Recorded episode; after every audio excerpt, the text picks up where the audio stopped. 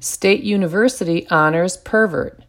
On September 9, 2022, Indiana University issued a press release announcing that, in honor of the 75th anniversary of the Kinsey Institute, the university has installed a life size bronze statue of entomologist and pervert extraordinaire Alfred C. Kinsey, after whom the Kinsey Institute is named.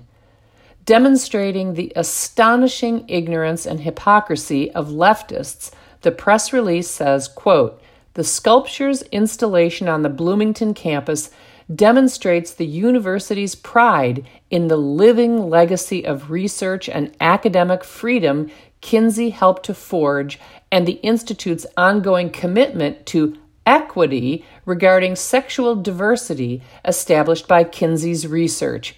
End quote. Well, Kinsey was inarguably a fan of what IU calls euphemistically sexual diversity, and his legacy tragically lives on. Demonstrating a risible absence of irony, Justin Garcia, executive director of the Kinsey Institute, said this I kid you not. Quote, Dr. Kinsey left us with the extraordinary legacy of his endless scientific curiosity, his unwavering commitments to academic freedom, and his passion for understanding humanity's sexual diversity.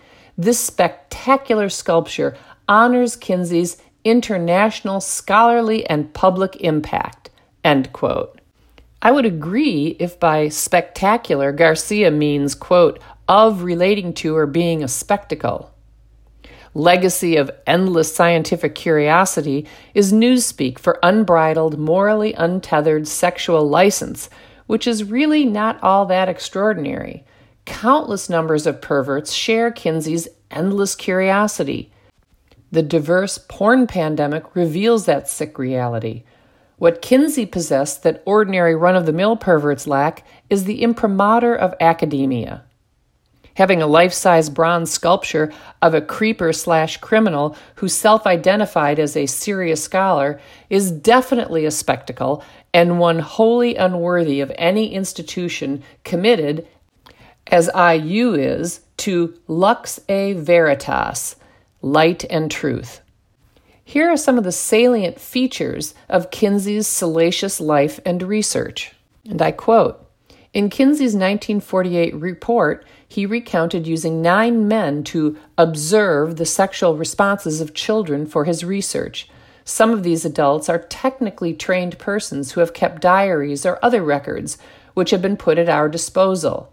He included a chart that indicated that these trained adults were inducing sexual orgasms in babies as young as five months of age.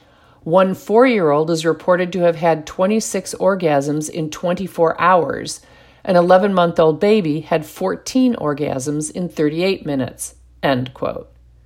In reality, it was revealed in 1995 that all this data came from the diaries of one pedophile named Rex King, who attempted to bring to orgasm boys between the ages of two months and 15 years, in some cases over a period as long as 24 hours. Kinsey eagerly encouraged King to send all his diaries, and I quote, I rejoice at everything you send, end quote. In the 2004 movie starring Liam Neeson as Kinsey, King says this My grandmother introduced me to sexual intercourse when I was 10. My first homosexual act was with my father. I was 11. The 33 members of my extended family, I've had sex with 17 of them. That's five generations now. I've had sex with 22 separate species of animals. I've had intercourse with 9,412 people. I've had sexual relations with 605 pre adolescent males and 231 pre adolescent females. End quote. Another quote says In his 1953 report, the sexual data was mainly taken from adult partners of 609 pre adolescent girls. Kinsey called these molestations play and claimed them harmless. End quote. Criteria used to determine when infants were experiencing orgasm included violent convulsions, groaning, an abundance of tears, that is, sobbing, extreme trembling, and fainting. In other words, what any normal adult would view as a child's severe reactions to trauma, Kinsey interpreted as children enjoying themselves. End quote. Kinsey's research has been criticized for serious methodological and ethical flaws, including using significant numbers of imprisoned child molesters and prostitutes, as well as a Nazi pedophile, Fritz von Balluseck, but reporting their responses as representative of the population at large. The married Kinsey had sex with many men, including students and research assistants. Kinsey encouraged his wife to have sex with other men. Kinsey recorded sexual activities between his wife and other men and homosexual acts between men and group sex in his attic. Kinsey circumcised himself with a pocket knife at about age 60.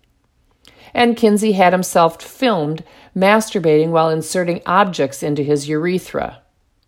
American historian and art critic Kelly Grovier writing for the BBC about the BLM rioters who went on a statuary destruction tear, offers this about the meaning of statues quote, From their earliest inception, statues were less about the individuals they depict than about how we see ourselves. End quote. Clearly, Kinsey represents favorably how many Americans see themselves.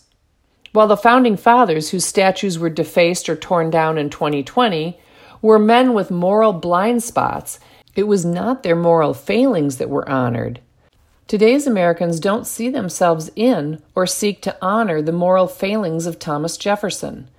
No, it was the wisdom and noble efforts to create a more perfect union that Americans honor through their statues of the great men of American history. In their statues, Americans see an aspirational picture of themselves and the country that has been a beacon of light to millions. In contrast, Kinsey's depravity is not a moral blind spot that his fans overlook. His depravity is what they celebrate. Grovier continues, quote, just how ingrained that instinct is to perceive an aspect of oneself in the image of another is impossible to measure. Such an impulse may explain why it is so agonizingly difficult to tolerate the persistence of memorials that venerate past masters of pain. Theirs is a suffocating weight.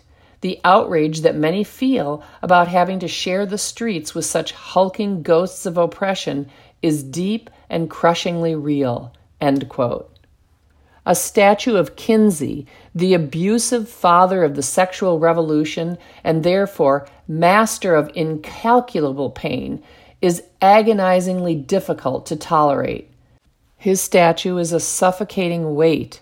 The hulking bronze ghost of Kinsey is a painful reminder of the suffering of the many victims the slaughtered unborn, children without mothers or fathers, single parents, children whose minds are being deceived and bodies mutilated, of Kinsey's sexual revolution. While repugnant, perhaps the bronze statue at the public Indiana University honoring Alfred Kinsey fits the repugnant contemporary era leftists have socially constructed in America, where our public schools train up children in the ways sexually perverse leftists want them to go. At the same time, it's a grotesque reminder of the human suffering Kinsey has caused.